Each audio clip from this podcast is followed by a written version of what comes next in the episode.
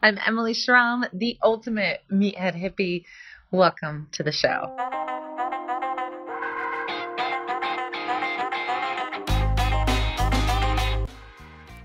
Welcome back, everyone. I am your host, Emily Schromm. I am here to empower you to empower yourself.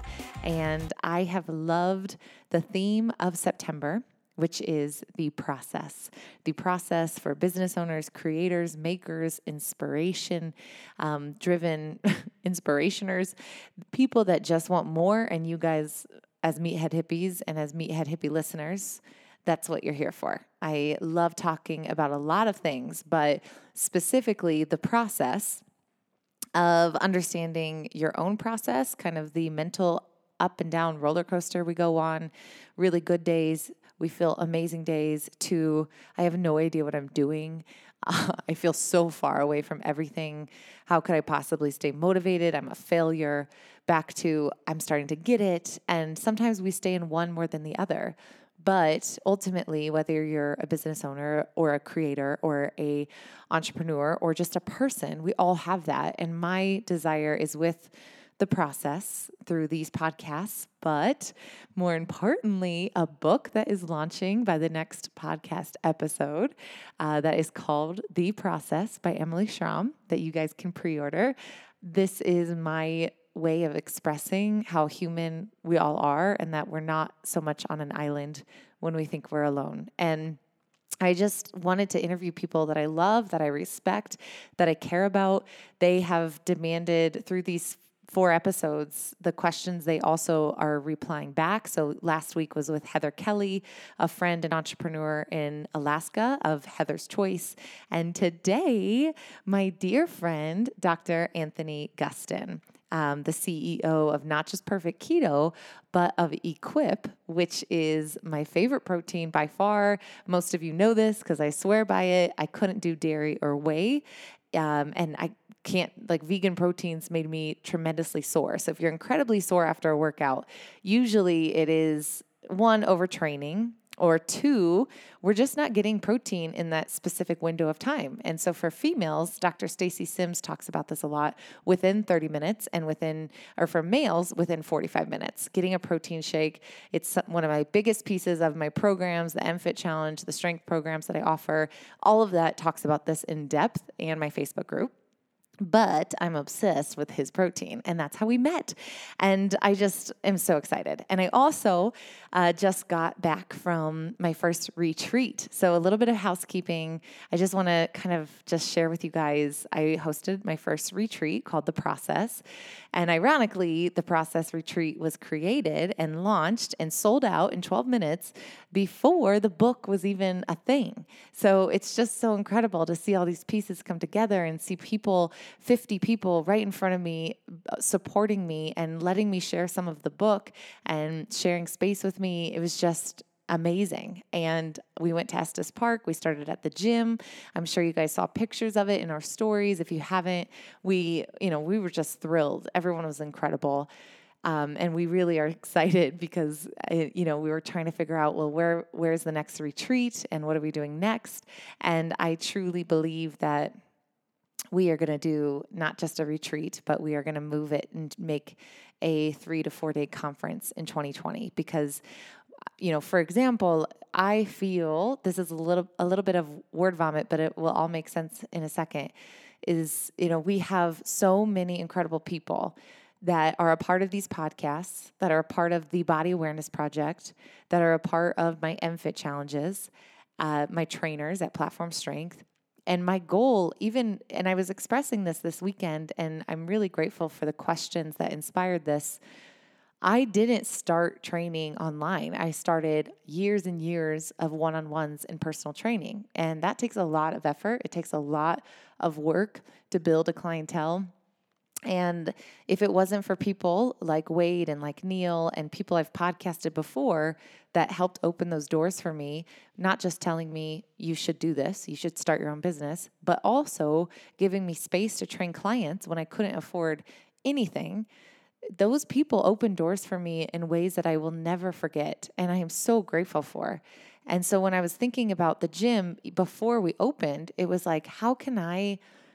Give trainers a platform, not just myself and my T's and my MPACs and whatever, but people that want to train, that want to do nutrition, that want to get better at it and don't have a good home for that because there's really not. It's Globo Gym or your own garage gym or space. And so there's lots of people in that in between and I am very excited for our next podcast. I'm going to interview Gary from the gym and talk about the process of being a coach, a trainer, starting a podcast, etc.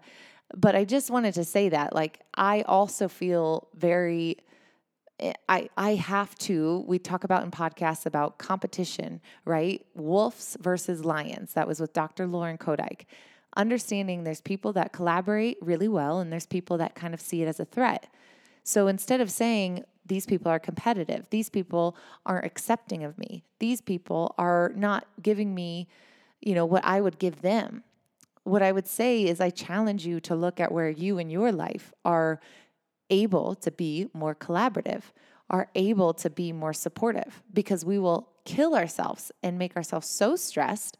Sometimes visceral reactions happen because of the stress that we hold trying to change people, trying to change the way things are. And so I highly su- suggest every time you see something that triggers you or gives you kind of a, ugh, that's icky, take it in, feel it, see how you can move through it, but then in turn, reflect it right back to you. What bothered you about that that you could also do better?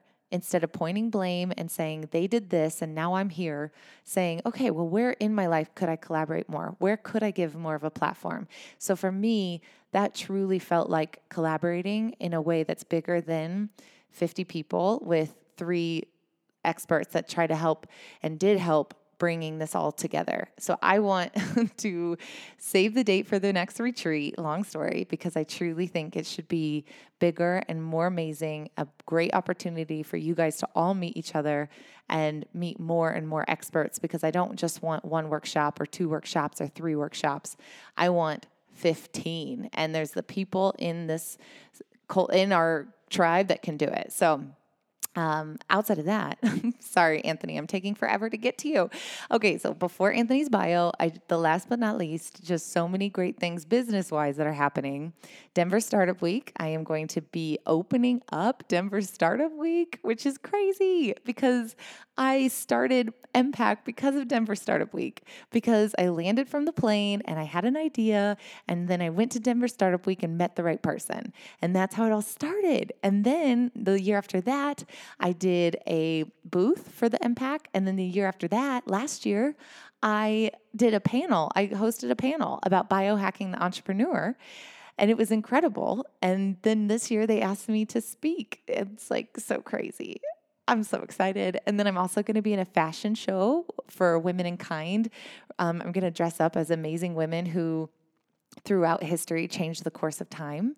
I'm incredibly honored to do that. And then the last but not least, I'm doing a Kickstarter panel on Monday afternoon. So all of these are linked on my Instagram at Emily Schromm, S C H R O M M.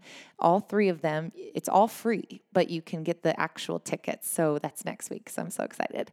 Um, and teas are in stock. Element teas are in stock, herbalelement.com. And uh, MPACs are almost here. If you pre ordered, you can pre order. And supplements are almost here. And that is just makes me so happy because we're about ready to redo and launch with the book pre order, emilyschromm.com. So, really happy, lots of things. I'm just, I just am so grateful. You know, it's like you have two choices, Emily soak in the gratitude or be a complete shit show. so, this is the process. Okay, Dr. Anthony Gustin and I, we talked about everything, and it's so great. I just, I love him. I just love him so much. He is the CEO and co founder of Perfect Keto, one of the fastest growing nutrition companies in the world, and the founder of Equip, which was voted best supplement company by Paleo Magazine. Dr. Gustin is also a functional medicine practitioner and a board certified chiropractor who holds a master's of science and doctorate of chiropractic. His mission is to help people achieve optimal health and well being through movement, nutrition, stress management, and sleep. To learn more, visit dranthonygustin.com. His book, Keto Answers, comes out in five days. Holy shit. Okay, here's Anthony.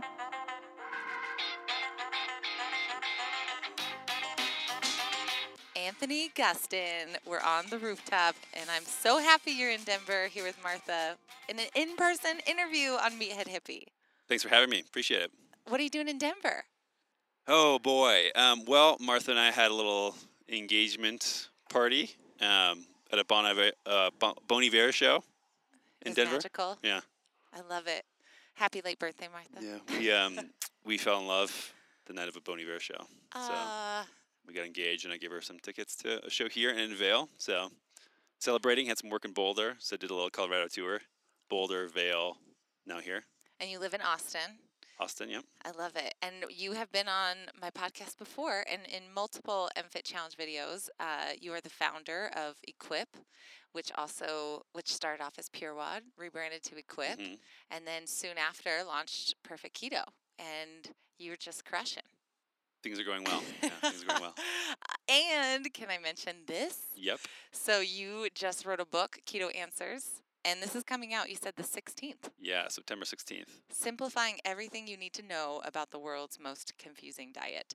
I get more questions than anything on keto. Yeah, I mean, so obviously we have Perfect Keto, but we put out tons of content. I have tons of YouTube videos, all this stuff, but the amount of questions I still get on a daily basis this is like sort of me trying to simplify things. Mhm. And, you know, it's been from all the stuff when I was working with people one on one in my clinic, all the way through to now we've worked with, you know, millions of people through our brand Perfect Keto.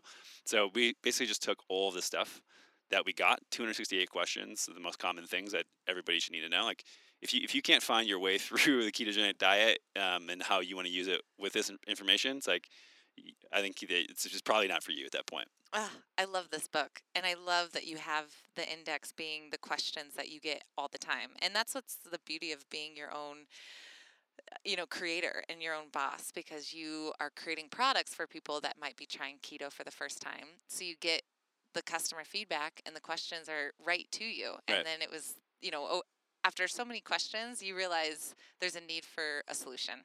Right. I mean, there's a lot of books that are out there to just give general information, but not purpose in a way of of how people ask the question and answering them, Mhm. so so that they can be useful. So, yeah, I mean, you can read the book front to back, but also, like you said, we put an index of all of the questions in the back, and so you could flip back and be like, okay, is keto good for for women? You know, can you can you do it when you're breastfeeding? You know, should you count calories? Should you count macros? Like what what macros? How much protein should I eat? All these questions that I get all the time. hmm Um, and so then you can go to the back, look what you know is best for you, then flip to that specific page and read that, or you can read it front to back because it makes sense that way as well. I love it because I think, uh, I mean, these are this is the way you do it. You and this is what I wanted to talk about with you. It's the process of we were trying to figure out like the process of being your own boss or the process of being an entrepreneur or having products. But I really think it's the process of solving problems. Mhm. That's what you're good at. That's what I love to do. Yeah. so let's talk about your first problem you solved. Maybe not the very first, but you were a doctor in practice and then decided. I actually don't even know this story. Yes. I would love to hear about how you moved from doctor in practice, getting questions all the time, realizing there is something lacking in the market, and I think I can fill that hole. Yeah, so I was I graduated from grad school, got my doctorate in chiropractic and master's in sports rehab. So um, started practice in 2012 and was working with a lot of people, and we scaled that from one to five locations in the Bay Area really quickly. And I was just the same thing with the book here that I wrote is I was just getting a lot of the same questions over and over again. Um, and a lot of the same things I would just repeat myself over and over again, mostly about nutrition. Um, I was working uh, mainly at the time with people with sports injuries, things like that. And a lot of people didn't understand that, you know, if you pull a hamstring, for example, like those tissues are actually damaged and you need good raw materials with nutrition, proper nutrition for that thing to heal appropriately. So it doesn't matter if you have low back pain or, you know, sprained ankle, whatever, you need the good inputs to have good outputs, right? And so I started, you know, most of my visits while I was while I was working on people was just chatting about nutrition and what people needed, and I wanted to stop repeating myself, so I started a website. This is like 2000, maybe 14. What was it named? It was named the Paleo Fix. Yeah. I had a friend um, who I went to grad school with. He had the Movement Fix, and so we sort of Oh yeah. we're chatting about, hey, you focus on movement stuff, and we'll do these online things, and then I'll focus on nutrition stuff. I just rebranded that um, a couple years later just to my name, but focused a lot on nutrition. And so just as sort of a way so I would have to answer less questions, to be able to give my patients information. I just started writing articles, and that got a lot of attention. And I was like, oh man, people just find stuff randomly on the internet. this is really interesting. Like this, this obviously is worth investing into more. So built that, and then after a while, I was working again with uh, athletes and tried to swap out a lot of stuff. But one of the biggest problems that I saw was really awful quality supplement products that people were taking. So they were trying to use them for performance, but what they didn't know is that you know through the, all the additives and all the junk in the, the supplement products, my thought was that they were actually having a net negative impact on the athlete. And so I, that's when I launched what was called Pure at the time, now Equip Foods, which is trying to get people supplement products that with whole food ingredients. So beef protein powder, sweet potato, sweet potato powder, etc. Um, so at that point, I noticed okay, there's all these different problems that I wanted to solve. One was um, reducing people's pain of, of, injuries. That's actually a pretty easy problem, in in my opinion. Um, it's not hard when somebody has an injury to make them feel better and Agreed. reduce their pain. Agreed. Um, it's, it's pretty basic, but the information around nutrition, what people should eat, how it impacts you, um, all the things you put in your body is actually a, a much more confusing realm. Um, so rehabbing from a, you know an ankle sprain, yeah, I mean like I think you can do it wrong, but I think that the problem of proper nutrition and how people feed themselves is something that I wanted to tackle head on. So at that point, um, PureWOD slash Equip was sort of taking off, and we were trying to provide people solutions for you know real food um, gaps in the in the market of supplements. Um, while trying to educate people, like say, somebody buys beef protein powder, and maybe they're just, you know, a friend likes it or whatever. It, tastes really good, um, but through that, we were able to do a lot of education and, and, actually teach people about why they should be putting the things in their body in the first place. And so that was sort of the main thing about, you know, what, what I was trying to do with Equip, which was educate people more than just provide them solutions with products. Um, and then I saw how how large that problem was. You know, we, we were shipping all around the world. Um, page views everywhere. I mean, it, the content was go- going crazy. And at that point, I saw, okay, if I could scale my clinic even five times what it is right now, there'd be 25 locations. And the amount of people, I just did the math that I could help, far lower than if I scaled the other company. And so, in I think it's three years ago now, um, I left my practice and just focused on that full time. Within a couple months, you know, one of the things that I was working on with athletes and with people in general, just to you know fix diabetes, weight loss, etc., was a ketogenic diet. And at that time, it became feasible to start launching products that help people with a ketogenic diet. So there wasn't a lot of options at that time um, for people that to exp- weren't MLMs. Yeah, I mean, yeah. it was the Pruvit was around, which was an MLM, which you know you have to buy X amount, but um, ketones in general, um, beta hydroxybutyrate was now becoming an ingredient that people could use, and so I wanted to you know bring that sort of to the masses. So we were one of the first companies to launch a product like that, um, and then we went on to develop a lot. Of, you know, same thing with solving problems. So I just, you know, after that was a case, I've seen people in my clinic of, okay, people try to keep ketogenic diet, but they fall off for X, Y, and Z reasons. Mm-hmm. So, like you said, I'm sort of obsessed with, with solving problems, and that was one of the things of, of just maintenance on a ketogenic diet. So I sort of split that in two bucket, buckets, like the Equip did as well, which is education. Mm-hmm. So we needed to have more content. So we really doubled down on content. Um, and so we were also one of the first keto blogs that sort of put all the information in one spot, and then also products. So if people, you know, especially three years ago when we launched the company, there were not a lot of options for even protein powders and pre workouts and things like that. Um, mm-hmm. And so we just kept asking people, you know, okay, you tried this, you tried a ketogenic diet, what are the problems? So we got questions. Obviously, a lot of those are addressed in the book, but um, a lot of that was you know, a lot of our product development, and still to this day, is asking questions of what are you having problems with, and how can we provide value to to offer you a solution. I love it because there's so much I want to unpack. The first one being you have to have less of an ego in order to receive those answers. And they're when so many companies do it right, it's because they're willing to say, I have a problem and I could do it better. And that's mm-hmm. what you do really well, right? Like I don't know if you know this, but it's saying customer feedback. So many people take that as insulting or like that they're not doing a good enough job. There's just too much of that in the world of health and fitness. And I think specifically with yeah. something like keto. I mean, we we have not nailed it every single time. I mean, there's been times where I thought that I could solve problems for people and just guess what people wanted, and those products all flopped. Hmm. Isn't so, that interesting? Yeah. Um, so I mean, that's why like I'm. We've learned it a bunch of different times that the the people that we're trying to solve problems for, I mean, just go and ask them and get yeah. feedback. And sure. Yeah, I mean, I just want to provide more value to the world, um, and so I just keep asking the same question. You know, what, what do you what are you struggling with? What are the problems? And finding creative ways to, to solve that. in ways that yeah that's not in the same domain right so saying even just adding questions and this is something that i just appreciate about you uh, the kind of typical way of seeing there's a flaw in this market there's not good products here or there's something missing we could just make it look good and package it and put keto on it or we could actually test blood sugar we could see what this does to someone's blood sugar because the problem we're trying to solve with high fat diets or a higher fat diet or keto is to get rid of this blood sugar dysregulation. And how can you do it if you don't test? And that's something that I love seeing you do with your posts, kind of comparing products, seeing products that said they were healthy and then they would spike someone's blood sugar off the roof.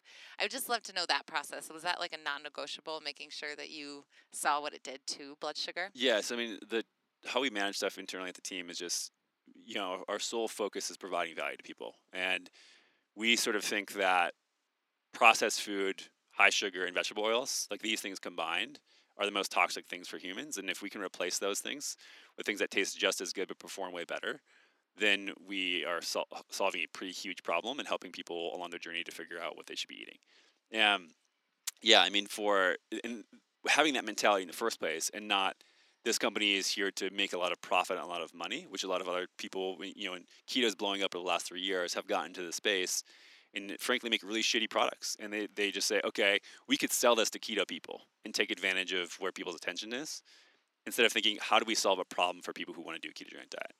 And I don't think it's the right thing for everybody, but there's clearly a lot of people who are benefiting from it. And so those people who, you know, are trying to make a change in their life, trying to lose weight, trying to reduce inflammation, trying to have athletic performance increase, they're reaching for, you know, trying something new. And a lot of times what happens in these sort of fads when they blow up is that a lot of people come in in this space, launch a bunch of shit because they're trying to make money, and the person tries that and they go, "Oh, this actually doesn't work because the products are crap, right? Because the information's terrible." And so, I mean, I want people to be as successful as possible. Like ketogenic diet is just one way for people to get into a space and sort of figure out their own journey of health, right? It's such a good launching point. I mean, because it takes away, it's the first, whether it was keto or high fat, you know, my first website when, when I started in 2012 was bacon and skinny jeans because I was like, I need, I never knew I could put these two together. You know, as someone that grew up on low fat or, you know, launched myself into low fat in whatever diet possible, it was the first time that I could stop thinking about calories and macros and just feel, oh my gosh, I intuitively feel full. I intuitively Mhm. intuitively feel hungry. Like that that's the beauty of it. It's it's not necessarily the magic science which you address in your book. Like it is pretty cool, but it's also this shift that I needed so desperately to say I did not need to count everything going into my body in order to see results and feel good. Yeah. And then it just completely radically changed my life. So Yeah, I mean, it- I I think ketogenic diet and keto in general is just a tool that people can add to their toolkit. And what I want to do with this type of stuff is empower people and have them experiment with what works for them. So try out keto, realize like, oh, okay, I can have benefits maybe, maybe with my mental performance, or maybe I lose a lot, bunch of weight, or whatever. However, it works for you. And so that way, when they're, you know, in five years from now, there's a new diet trend or whatever, or they want to try paleo, they they now go, oh, I've tried to change in the past, I've learned from it, and here's how I can do that again. And that's how I want to empower people moving forward. Not saying that you must do a ketogenic diet, but here's the way to do it most successfully so you can learn how it works for you and then apply those principles again moving forward. Well, I think it's so interesting because it ultimately is the education piece that you mentioned. When you educate somebody, you add a, la- a layer or two layers or three layers of depth that is lacking in marketing and just in general in our culture. There is, it's how fast can I sell it and how attractive can I make this to a potential buyer without having any sort of depth to it because it's just as fast and as quick as possible. Yeah, I mean, I think that one of the counterintuitive things here, people when they launch companies and have products, is that they think that they need to do this type of marketing to have sales and revenue growth, which is just not true. So we've done it the opposite way. We're actually one of the fastest growing product companies ever, which is pretty crazy. But um, we've done it by being relentless about providing value, not trying to trick people. And so like, I think there's a lot of short-term gains when you're trying to trick people in, in a marketing sense, just to sell things. But I mean, we, even when we do marketing campaigns, our goal always number one is how is this providing value to somebody? Because we think that you know that's just how a business should work. And maybe Yeah. this is a little old school, but I think the point of a business is to pro- provide value to people. hmm And then those people have money, which is called, which is stored value, and then they give us, you know, that money for whatever, and then we condense all this stored value, all this money, and then we can do more things and provide more value with that stored value. So it's just that's sort of the flywheel we think about is we provide value and solve problems. People give us money for that, which is just what they value, and then we just keep doing that over and over and over again in, in more creative ways. And you do it well. Yeah. Yeah. And it's, and it's not like we're, we're trying to siphon that out and just make a ton of profit to to suck the, the money out of people. So we provide value, we get stored value, we provide more value, and we just keep doing that over and over and over again. Well, it's just the example. I mean, I, I rarely, I'm only recently really liked Gary Vee stuff. I'm sure you know Gary Vee. Mm-hmm. He's so intense. And so sometimes I'm like, oh my God, Gary Vee, you need to like wear some blue light blocking glasses and just go take some adaptogens because you just want him to chill out. But he did say something yesterday that I saw that I really liked. And it was this difference of width versus depth, which I am such a believer in. Mhm. And it's what I wrote about a lot in my book about like demanding depth from your consumer because that is the empowerment that they feel. If they don't ask the questions, then we're just pushing product, right? Right. So that was the cool thing he said is like there really is no way to get through this width of marketing, of advertisement, of Facebook ads, of competing with certain products, whether they're a brand new business or the first of its kind. The only way to really fight it is going and giving depth, giving depth in some capacity. And for you, and I said this in our first podcast, which is really kind of more of the keto sciencey stuff that we talked about. How long ago was that? A couple years ago. Yeah, when like. you first launched. Yeah, so maybe the audio's improved a little bit, hopefully. But we, you and I met because I was looking for a beef protein isolate because I couldn't do whey protein. I had no luck with vegan proteins. I was still sore and it wasn't digesting well, and it was like very frustrating to, you know, as someone that's such a meathead, like I needed my protein mm-hmm. shake, and I found your protein, and you even with your like handwritten letter of how. It, was gonna like, hey, just so you know, I'm gonna refund this for you. I hope you love it. I was like, what? This is incredible. So it was just like things like that that I think represent why your company's successful. And it's, you know, you can downplay it, but you definitely have your good intentions as like a good human on this earth doing Yeah. good things is definitely karmic. Yeah, I mean, I think it's just it's not anything special. It's just that I'm very clear about my priorities in life, and I just I just want to help people be healthier. And so Have you been like that forever? About being clear about priorities. Did that take work to get to? Yeah, but I think that I just I went so fast through my education when I was younger, and sort of like had had to grow up on my own, and that I think just forced me to to um, sort of get after it and, and be responsible for myself at a really young age. And so I think that just the intensity, like like I did summers straight through from undergrad all the way through grad school, took doctorate and masters at the same time. Like eh, I think that experience, while I wouldn't want to go through it again, forces you to develop certain habits um, and really get clear about how you spend your time and why you're doing it. And so, I mean, I think I've been doing that regularly now for for years. But yeah, I mean, I think that a lot of people just don't take the time to figure out, okay, what is my purpose in life? Like, how do I see that being done in the next three, four, five years? And like, what are my goals to do that moving forward? And that can change all the time. But a lot of times, people's people's purposes don't really change that often. And it's like, I had a lot of health issues when I was younger. I figured out how to how to do it and how to get healthy over a very long period of time. And now my goal is just to help shorten that Mm. sort of feedback loop for people and help give them the tools so they, they can figure out what work, works best for them. And that may change.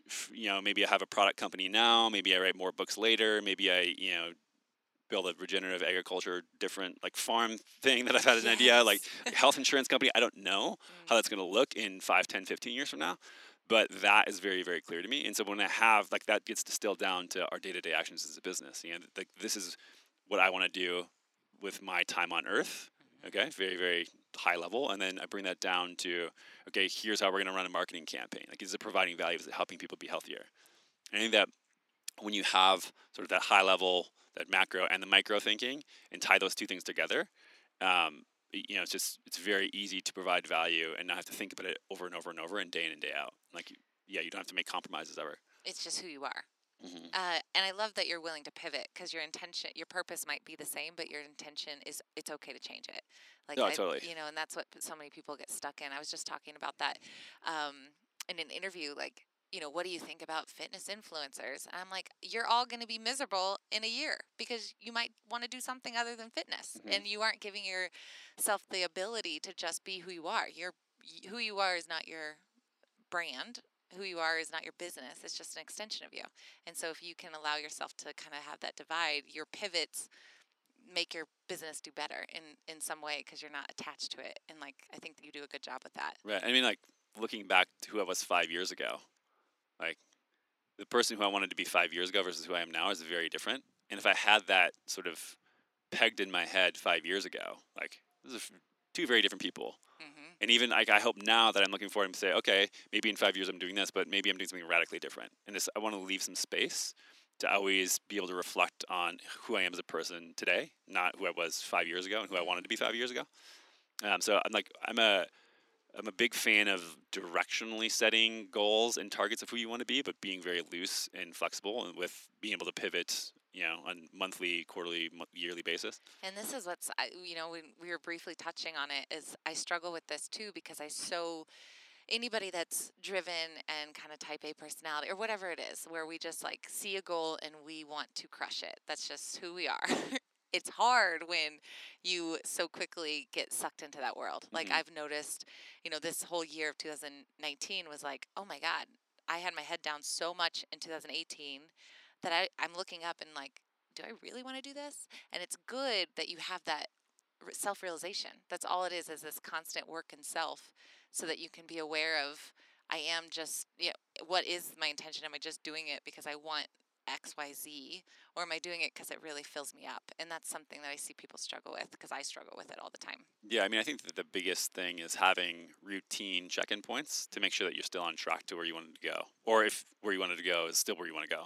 And so, for instance, when we were in Vail this last weekend, we took Martha and I took a couple days off, and we sort of went back through, like, okay, last quarter when we set these goals, like, are these still the goals I want to hit? Yes or no? Like, have things changed? And then saying, okay, if if goal X hasn't changed, you know, am I still on track for it? No. Why not? Yes. Okay. Great. Keep going. And so having that time, I think, to get some solitude and actually think through your priorities again and think through your goals and just check in. So, I mean, I've been this has been a pretty rough year as far as um, making sure that I'm doing this on a routine basis. But I've, I think we talked about it in the first podcast we did. Like Yeah. the I have a pretty crazy tracking spreadsheet to make sure I do all these habits on a day to day basis. Because you had a calendar, like a journal. Mm-hmm. Yeah, so that that as well. But yeah, I mean, there's just this. I think that the the biggest thing that most people can do to make sure they're going in the right direction is periodic check-ins, whether that's weekly, monthly, quarterly, whatever works for you. But it's it's just one of these things that most people don't take the time to do, even though it's so Totally. so critical. Like there's there's such a momentum of life where if you get caught up, you know, with with any sort of external thing, it, it can easily take you off track and push you in a direction that you didn't know. And then you look back a year later and go, oh shit, I'm, I'm doing this thing that I don't want to be doing. And then you have to course correct in such a major way instead of sort of setting guardrails along the way and, And be able to check in and, and go where you want to go. And those guardrails, the reason that they're there is because you're not afraid of, av- you don't avoid. So this is where I think people that are creative entrepreneurs tend to get stuck is that they tend, you know, their brain is like create, solve problems, Mhm. etc. Uh, guardrails feel like constriction, and so it's something that's like that's why a lot of creative entrepreneurs don't do well with money or vice versa. It's like kind of that one-two punch that I think you have a good balance of both because um, as soon as we get into, and this is something I've worked on so much the last four years, is like as soon as I see money, numbers, things that my brain doesn't naturally do well with, it's kind of like I would rather just solve problems. Mhm. And then being like, oh, this is the component I need to fix. It goes into this is all I see, and my brain doesn't know how to stay creative. And so people avoid. I see that quite a bit. It's Yeah. like, let me avoid it, and it doesn't exist. And then all of a sudden, they're in the position where they're like, I don't even like what I do because the signs were probably there. They just weren't willing to check in with themselves to see if they were there because they were pushing it away. Totally. And I, I don't think people need to force themselves into, for instance, creating really huge companies for any reason. And if a person just likes to create content or do whatever, I think that's totally fine. Mm-hmm. Obviously, people have certain living expenses and they want to be compensated for their time in a certain way. But I mean, ultimately, like I don't think everybody needs to be like a crazy Gary Vee type entre- entrepreneur to provide value to people and to be obsessed with just you know maybe that's providing value locally to people in your community for wh- whatever reason. And do you feel like that there's a pressure now that this that entrepreneurship is Totally. to to be make it as big as possible? Yeah, I mean, there's a lot of different things. Like, just I think because you can now, is, is everyone's expected to do so. Hmm. Yeah, like it's if we didn't have the tools, sh- Shopify and like the internet and working from a laptop from anywhere and all of these things that I, I have to my disposal now. Like if, if I was trying to do this business ten years ago, I would have failed miserably. Hmm, Yeah. That's a good point. And so I think that you know social media things like that they allow people to create certain brands and cer- certain um, platforms which didn't really exist before. And an individual can create a really meaningful company with you know whatever you call success. Um, and I think that you know people like you know obviously Gary Vee is trying to help a lot of people become Self-sustaining. self-sustaining. That's that's great. But then you also have that contrasted with you know crazy startup growth and valuation in, in San Francisco and elsewhere, where you know it's expected that if you start a company, it should be a billion-dollar company, and if not, then you're sort of wasting your time, which is really crazy. or people don't take you seriously unless it's something they've heard of, Right. and it, I, I get that quite a bit. it- you know, like, wait, you do what? And it's like, you know, I used to care so much about that. I used to be like, I can't wait for them to know what this is, and I'm like, why do I need that? You know, because what I'm doing brings me joy every single day. What I'm doing brings other people joy every single day. And so it's just the priority check that you said. Like, what is the intention? And ego so quickly. I mean, really, for me, it was when I got um, almost, I was like on the way to Shark Tank, and it was like, this is everything. I'm to love this. This is my dream. And then when they cut me right when I was about to get on the flight, it was like, all of this is worth nothing. And I Mhm. just felt so demoralized. Like I got broken up with and shattered because all I cared about was it looking a certain way. Like if I made Shark Tank, then it had to be legitimate. And that was my proof to people that I wasn't just, you know, whatever I thought in my head that I needed to prove. So that was huge for me of like this ego check of holy shit, my intention was so wrong. My intention is to get people to move at a hotel or in Right. at a beach or at a park. Like it's not to make the and that's that so quickly happens to anybody who starts business because you just want to be you want to keep going right there is no limit to what you can do so you just Right. keep pushing it Well, I mean, I think that a lot of people who haven't sort of jumped off the ledge of entrepreneurship, to, like they maybe hear a conversation like this and think we have, have it all figured out. And maybe I'm speaking for myself, but it's it's a never-ending roller coaster where y- you get off track and then you have to get punched in the face and remember why you're doing things, and that just it happens over and over and over again, and it happens for me all the time. yeah And I'm sort of like climbing my way back up from from that right now. And it's like sort of a never-ending, you know, hi- high highs and low lows. Yes. And the low lows are like you said, it's when you sort of get away from why you're doing things in the first place. But then you remember, and then you go back up, and then something else gets in the way, and the mo- momentum of life takes over, and then you sort of crash down again. Like, a- a- at least this is my experience. anthony i Yeah. have a shirt called phases of the entrepreneur and it's a moon phase so it's four, four on each row and it's literally all the way up to the full moon being like i'm the shit Yeah. and then all the way back down like i need a fucking nine to five i hate this Yeah. this is stupid why did i do this you know because i i can relate to it sometimes within the same day i'm a full moon and then i'm a waning Yeah. you know crescent it's just like shit it never ends and i think what you like I think that would be amazing to talk about is like for you knowing how big your company is now like did you expect that was that your Uh, intention no, not at all. and so then the process of growing a team and the process of the pressure I can only imagine I mean Yeah, I- yeah, and then, and then the expectations grow. Yep. And then then maybe you don't hit certain things, or you know maybe we want to do a certain product but we can't launch it, or a certain distribution is taking longer than than expected. And then you go, oh, that's right. I mean, like you said, the expectation of what this company was going to be when we started it versus now is just like wildly different. And then when people that we're impacting is just it's insane. Mhm. And so I think that the biggest thing, I think you do a really good job of this, is like if there are any challenges, a lot of people what they do is they get discouraged and just go in another direction and have somebody else decide what's important for them. Um, and I think that just learning from those, you know, I don't know, empty moon phases or bottom of the roller coaster, and be able to, to to look at that and say, okay, what went wrong here? Where are we at? And learn from it and move forward, recalibrate and say, okay, what is the purpose? And just do that over and over and over again. I think that then you flip and make sure that the bottom ends of those roller coasters are always ends up taking you higher the next time. I think that that cycle is really really important, and just realizing that whenever you're in one of these down moments, that there's always something to be learned. Um, Yes. The most critical thing. I have a little blurb, and I'm going to paraphrase, but in the book, it's like the days you lose yourself make you appreciate yourself so much more. And it's like, yes, the days like the every time you come out of it, every time you come out of the darkness, you're like, oh my God, thank God I appreciate this so much more because that connection, like you feel like you conquered something Mhm. and there was nothing physical. It was all internal, this mind battle that we play over and over, making ourselves go crazy. Like, and then we get out of it and we're like, okay, this is a good day. I'm going Right. to appreciate this day a little bit more because I didn't appreciate it as much last time I had it because I didn't have that like down phase that made it really shitty. And now all of a sudden it's like the best day of your life. Right. A- and, like one of the things too that I think about a lot recently is that there's no playbook to this stuff. Yeah. This is not like we can look back and look at physical health and say, okay, we have millions of years of history of dealing with, you know, this is what you should eat, this is how you should function, et cetera. Totally. This sort of change of mental health currently in people dealing with this sort of stress and change of expectations like this, this just wasn't possible to have somebody have such high highs and low lows and crazy like reality expectation gaps where they expect one thing and have such Mm. a crazy different reality. Yep. It's like for 99.9% of human history, like every day was pretty much the same. Yeah, that's Right. a great point. And like this is just such an artificial thing for humans like I don't think we really have a playbook of getting through it. And so I think that a lot of us are just sort of figuring it out on the fly hmm and hopefully getting through it in, in a good way. But Yeah. yeah. I mean, this this amount of stress, this amount of expectation, this amount of like pressure at, times is just I think really really artificial. It's like not a normal human thing. And so I think it's, that Yeah. that's one of the reasons why I like think we have such a problem with mental health. I mean, this is probably another different conversation, but Yeah, we, we stop moving. So like Yeah. why zebras don't get ulcers because they get to run away. You know, we we don't run away from anything. We Right. just sit in our shit and then get all in our head, release zero dopamine.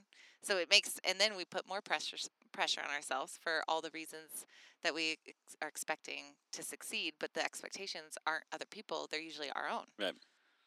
Yeah, so I mean, it's tough to like live in this world and society and still have like normal normal human mental health. Whereas, like I said, like you can you can go and have you know a grass fed steak and eat some vegetables and nourish yourself. You can move appropriately. You can sleep the same. Like yeah, you, you sometimes have to do some things to get around that. Mm-hmm. But if you want to participate and provide people value on a massive scale, like that's just an artificial thing. Like Mhm. humans weren't able to provide value outside of their little tribe for a very, very, very long period of time. Now we have the internet and we can do it in a massive scale for millions and millions of people. So I think that just really creates this strange dynamic of, you know, a lot of times I feel like if we don't hit certain targets or do certain things, like I'm literally letting millions of people down, Hmm. which is just a really weird thing that hasn't ever been able to be done That's in all of human point. history. I've never thought about it. That makes so much sense. Yeah, and so it's- it's not like it's just I'm letting my few tribe members down. It's like literally I'm letting millions of people down, which is Mhm. crazy. Or if you put your heart and soul into something and it doesn't perform well, Mhm. kind of like the products that you thought would be good, but maybe they weren't, that it, it's very hard to not take that personally. Or yeah, to be definitely. like, damn, I really sucked at that. You know, like, how can you not? Because it was your idea and your creation. Yeah, I, I mean, I usually just laugh, just move forward. I had this thing. So I've, how many ideas do you have a day? Many, I love it. Are you an Enneagram 7? Martha. It Yeah, has to be a seven 7. wing Do you know or what you are? Yes. Well, you're an 8. 7 Seven wing, wing eight, eight. I uh, think. That's what I am. So seven is the sense. enthusiast. So we tend to have like a million ideas, and the eight is like, don't fuck with me. Maybe I'm an eight. I Maybe I'm an eight wing seven. that's awesome. 'cause I did a podcast with somebody, an Enneagram specialist, two years ago. I maybe a little less. Took the quiz, 100% a seven. I retook it last week, and I converted. I'm one more of an eight than a seven, and I'm like, what just happened? And I think I just started stopped giving as many shits. Like I stopped being the bad kind of empath, where you mm. like want to take care of everybody, and Yeah. you you just have to learn like there's it, maybe it was just as simple as boundaries, but I thought that was funny that I'm now an eight. well, Well, congrats for your metamorphosis. yes, a little bit of it's a little. I don't know. I don't know if it's good, I don't know if it's bad, whatever. it's, it's okay. It's progress. It's growth in some way. Um, so when you have this many ideas for somebody that's listening, like the process of problem solving, how do you personally know? And this is something uh, you know. I think it's different for everyone. It sits and feels different. It's intuition. It's gut instinct. How do you know when it's worth pursuing? Oh man, I, like if you had nothing going on, because like I have, That's a great point. I have an ideas bank of like things that are not whatever businesses I have going on right now uh, outside of that. But for me to start something new right now, I think is like it takes a lot of energy to get something going. Mhm. And right now, like I think that there's a lot of power to accumulation. Yep. And so like, when we have a team that's been working together, you know, we have like 40 employees, and everybody's like tight knit. We I just have more potential for impact with that company now. Mm-hmm. Maybe I, if I were to start a new company today, it would take another three, five, eight years to get to the sort of the same point where we're at right now. And so that's sort of like you know, it's there's there's never ending. Yeah. So if you were brand new and you had these ideas and y- you just are writing all these ideas down, do you have? And I don't know how you could answer this because this probably hasn't happened yet. But like, Oh yeah, I How mean, would you pick? Totally, I think solving your own problem first is is Mhm. the biggest thing. I mean, that's what I did myself with a lot of the products that we've launched and PureWOD Equip in in the first place was. I was spending a lot of money on supplements. There was nothing that I wanted. I stopped taking a lot, but I still wanted the benefits of it. Yep. And so, I mean, a lot of it was sort of selfish, to be honest. for sure, but that's effective. If you would go there every day, if you would take it every day, Mm-hmm. if you would use it, that is the answer to the question, Yeah. right? It's like, and it might change, but and it could maybe be better for some cases, but I think that's a great answer. Yeah, and I think like Martha sitting here. I mean, maybe we don't have the third mic, but I know. Sorry, Martha. she- I mean, she and I really want a re- an amazing relationship. We've been through really bad relationships, so that's one of the things she's working on now is helping other people figure out relationships.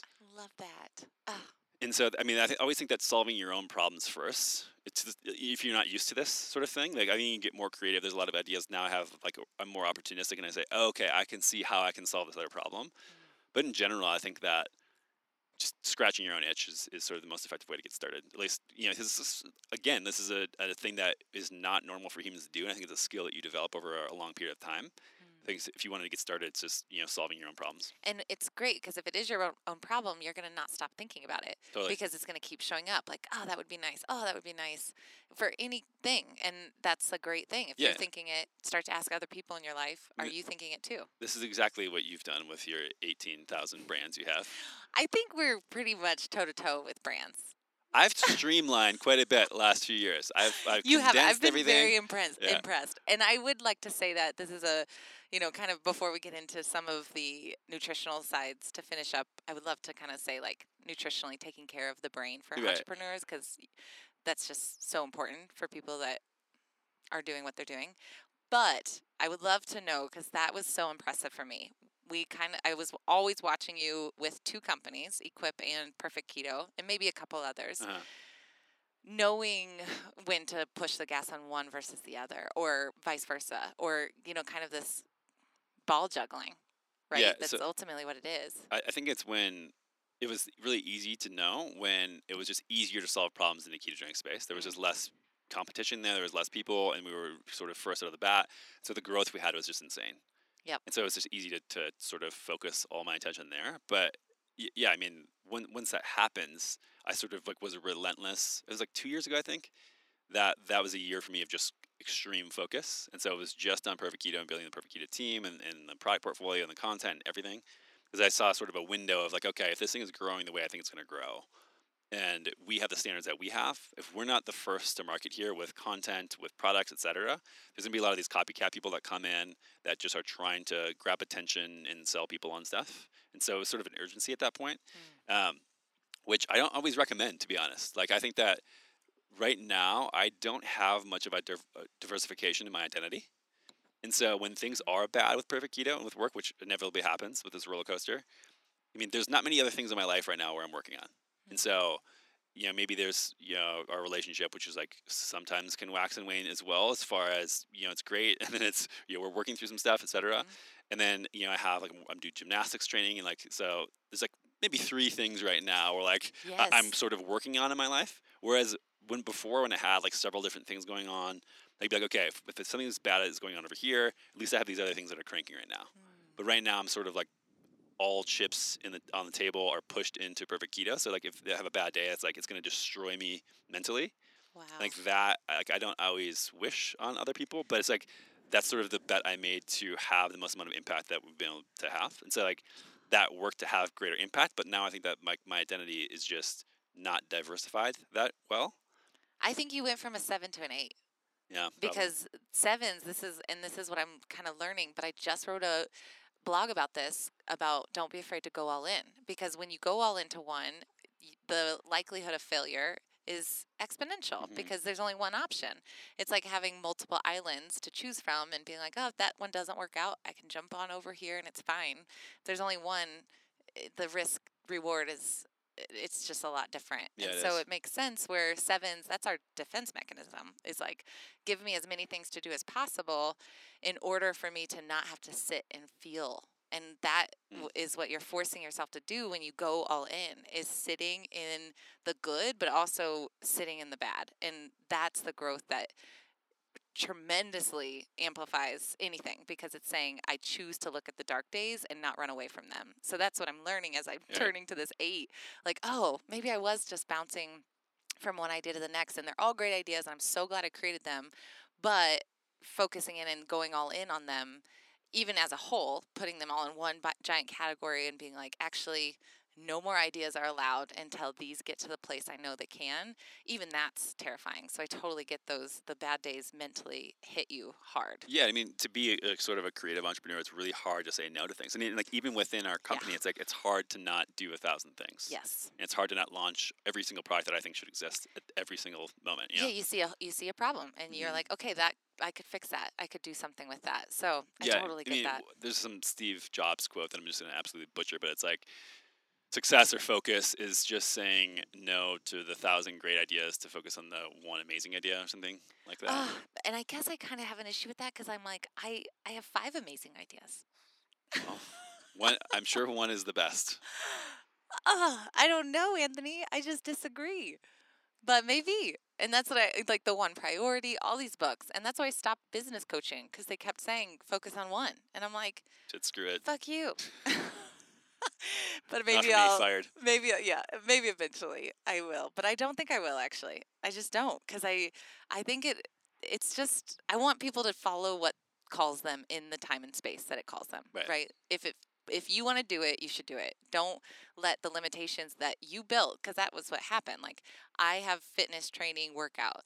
If I let the limitations of that prevent me from going into herbal tea and herbal medicine, Mhm. that's going to eventually bum me out. I'm going to be sad about that in a couple years. Right, and I think that just recognizing that and thinking of, okay, where am I at? Am I still really fired up about this problem? Yes or no? Yeah. And I, don't- I don't know how much longer I have in the keto space. I have no idea. But when when it starts becoming less motivating for me than other problems, then I'll just shift my focus. Yeah. Yeah, I think it'll be a lot more work to get, to get out of where I'm at right now. But man, I see like Elon Musk and this motherfucker is like doing cars and uh, doing Space Neuralink shuttles, and space shuttles and underground underground tunnels. tunnels. His open AI. And it's fucking, he made a school for his kids. Like yes. Like Why it- not? I mean, why not? And I think the more people that just do it, you know, we definitely have to take our time and like figure out how to make it good and make it sustainable and make it what you know it can be. But then when it's time, you'll know and you'll pivot because your attention, you will not get filled up by talking about the things that you were talking about the same way. You know, Right. it just start it, and that's good. That's what it's evolution, and that's what's supposed to happen. Yeah, and I, I mean, I think that just recognizing that life always has some trade offs to it. And so, Mm. if you maybe if I were to hire out a, a different CEO of Perfect Keto to run the company, like maybe I don't like that company no longer has the same impact that I thought it should, but that's fine because then I can you know fill my bucket elsewhere. For sure. Not saying that's imminent or anything like that, but just if that were to, to happen, it's just like okay, if if I want to do five things, then I can't do one really big thing. Yeah, that's a great point. It's, and that's the growth that I've chosen. I've Yeah. chosen really slow because it's self-sustaining, Unless right? you're unless you're Elon. Unless I'm Elon, and Yeah. at the and I I plan on getting to that point. It just might take me ten years, not Yeah. two. and uh, FYI, you're you guys are going to launch my platform strength in Austin. Yep. Um. You're I'm just can't wait. Potentially uh, a gym and a restaurant at some point. Who knows? Yes, Yeah. Finger crossed. Details soon. Okay, so to finish this up, taking care of the entrepreneur, the creative. I mean, this is ultimately all humans, but if they're listening, inspired business owners, want to be entrepreneurs, current entrepreneurs, this is where diet comes into play Right. in so many ways. And this changed my life radically. Eight concussions, head hit. I had to, like, that's why I'm so sensitive to any issue or any lack of um, nutrition because my brain and body feel it very quickly. So I would love to hear just kind of a few of your favorite things, um, especially products. You talk about different types of MCT in the Mhm. book. Uh, you know, just what you what's non-negotiable for your brain. Yeah, I mean, I think I'm starting to become way more of a macro generalist when it comes to health. At this point, and like I, I'm sort of shying away from like, oh, take this supplement at this time per day. It's like if you don't have the big stuff sort of taken care of, there's no point at trying to fix it with little Band-Aids. hacks, you know. And so I would say, first of all, eat real food, as you know, as local as you can get it, as seasonal as you can get it. Like just start there. And if you're really far away from that, like focus on that. For sure. Okay, if you can do that most days, then okay. Then I think that like also just moving way more than you're being sedentary, huge. Um, I think sleeping, like people just don't sleep well. People don't shut off at night. They don't like you said. You want Gary Vee to get some blue blockers and just chill the hell out. Like same thing here. It's like if you just sleep appropriately, like you're you're gonna have a much better day than if you don't. Yeah. Um, and then after, like, then you can start getting into the weeds. Like, like master these things first, then start diving in and figuring out your own path with with health. Because everyone's going to be different. Yeah. Um, I like I do a ketogenic diet mainly because of the the performance and mental benefits that I get. Um, and there's reason for that. I think this is detailed in the book, but when you eat carbohydrates, like your, your brain can run on glucose or it can run on ketones. Ketones are just a breakdown of fat, and there's a very different mechanism that goes on here. So your brain can like it has to.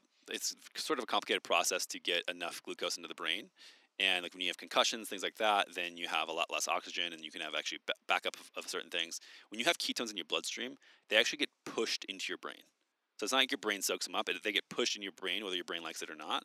But that's preferable because your, your body doesn't need oxygen, and so you can use way more energy at a time if you have ketones and glucose in the brain at the same time, which is preferable.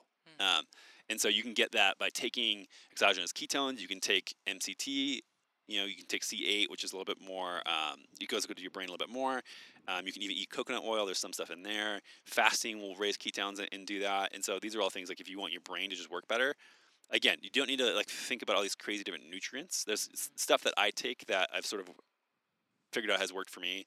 A lot of choline, for example. I'm deficient in choline. I just have a polymorphism that I produce less choline, so Same. I take more. Um, that's one of the things that's worked for me. But ultimately, you? people should be thinking about their their energy source of their brain. Like, what is your brain running on? Yeah. And like, I want to give my brain as much possible energy as, as it as it can, and so that's why I'm on a ketogenic diet. I feel best. And I feel like it's crazy because people don't associate forgetting names, forgetting tasks, forgetting little things that they should do with how your brain is functioning. It's kind of this overall like, Mhm. "Ah, I just have a bad memory or oh, I'm getting old. Just normal. Yeah. It's not normal. I mean, I just I think that's shocking is like when people start eating good fats to their brain and they're like, "Oh my god, I'm so sharp." I'm like, Right. "Yeah, you're going to be more creative too. That's a win-win. Totally. Why don't you do it?"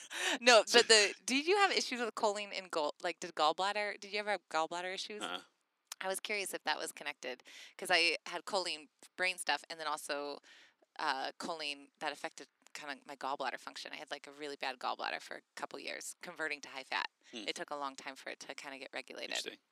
Uh, also, kind of to what you said, again, handle the basics, eat real food, and then realize that ultimately it's adherence. You can use food to help with cravings because cravings are what tends to derail people because you have decision fatigue. So if you're saying no to chocolate all the time and you're not quite able to switch off the cravings, there's ways that you can help mitigate that. And I think that's what's so cool about real food and then some supplements as appropriate to help with adherence because our, we're sleeping better, therefore our cravings are less. Therefore, X, Y, Z. It's just like is this a beautiful cycle? Right. I mean, this is sort of like what I was talking about before with how like artificial your environment is. So if you a human should just be eating real food, moving a lot, sleeping a lot, etc., and not be stressed out. And the further you get away from that, and the more artificial your environment's pushed, sometimes you need an artificial environment to get you back on track. Yes. And so that's why I think that a lot of people don't realize like supplements and things like that can be really, really good, especially if they're of high quality, to get you back to a point where you have less cravings, right? If you Mhm. have something with like a lot of MCT and beef protein or whatever in a shake, and normally like you're like you, you don't crave real foods, but you're eating a bunch of trash, like that can help get you back over and start regulating some of these things. That's a great point. And someone asked me this, so I'll just finish with this about your thoughts on nootropics because this is like the biggest market right now. So your thoughts of how to figure out which ones work and which I mean same thing, baseline first. Yeah, I mean, I think that there's there's two You ways to think about. Nu- yeah, there's two things to think about nootropics. Is like, does it modify a neuro, like a neurotransmitter or receptor, or is it like substrate, like adding new substrate? So when we talk about like adding choline, for example, we're just adding more to whatever's there. But if you think about like even caffeine to some degree, like modifies the receptor, and blocks adenosine from attaching into your brain. That's something that normally when it attaches in your brain, it's sort of like it more adenosine you have, the more sleepy you feel. Caffeine comes in and, blocks that hole and doesn't allow that adenosine to go in there. So I'm less of a fan of receptor modulators and more of a fan of like substrate. Increasing. Yeah. Um, and so that's why we- we have a nootropic product that has a lot of these things in there that doesn't modify your receptors, but instead it provides more raw material that your body can use. That's a great point. Great answer. It's cofactors, not, uh, I, yeah, what you said. Um, when people take something like ox bile or hormone or anything that is something our body naturally produces, we tend to get into the Right. weeds pretty quickly. Yeah, I mean, I think like there's a lot of promise to things. Like I used modafinil a, a while back, and like yes, you get some stuff out of there, but then I started getting headaches, and it's just like this is just not a normal thing for your human brain. It's So just it's like supposed to happen. I've I've toyed around with it. Yeah, they can be effective, but it's just I don't think worth it. Hmm. So yeah, I mean I've, I've experimented. I think another really great nootropic or psychedelics. Um, in large amounts, but um, and, mar- in small amounts, That's but come up in literally yeah. every podcast I had. Um, yeah, pla I mean, have you done a lot of plant medicine? I've I've experienced some benefits, um, and I know a lot of people have as well. But yeah, I mean, it's something that I think is totally normal, f Mhm. like a, a plant. You know what I mean? And it's Yeah. not, you know, we don't really know exactly what receptors they play on, but I mean, anybody who's done this type of stuff like that, you get much more benefit out of that, I think, than taking Adderall or modafinil or, or things like that. So, Small doses Right. and figuring out ways to integrate it. or, or large doses and or figuring out large doses ways and to figure out. integrate it. Yeah. Yes, that works too. but I've noticed, and this is just based on lots of conversations, anything that's unnatural, right? Something that's a little bit like plant medicine, ayahuasca, mushrooms, psilocybin, versus something that might be man made Uh-huh. or tweaked. Integration of large doses is really tough unless there's somebody there that knows what they're doing Of plant stuff or artificial stuff? artificial stuff. Plant stuff, it it naturally works out, and I think that's that, that's so cool because it's plants. It's uh, just like my herbal teas or any herbal Yeah. tincture. It's like it will figure out what to do. Adaptogenics, a great example. Do we need to lower? Do we need to raise? Do we need to help? You know, kind of push the brakes or push the gas. Plants figure that out in ways that we can't. And so that's what I that's my big theory about plant medicine is like yeah.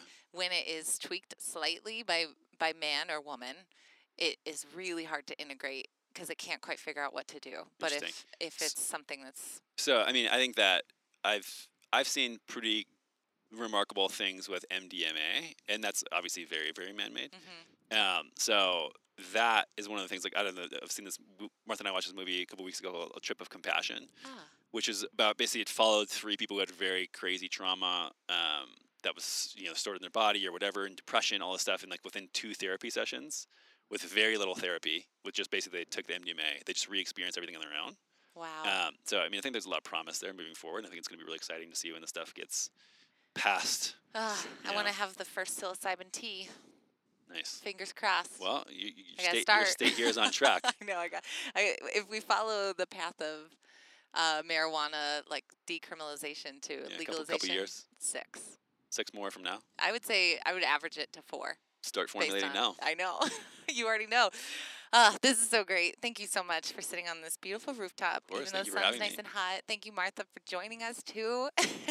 Yeah, we'll do a Um, third mic for you next week. we time. will, we will. And what I know that I asked you this, but I don't remember. Do you remember your spirit animal? And maybe Martha knows your spirit animal. Probably a shark. Cold, Dun dun dun. cold, deadly.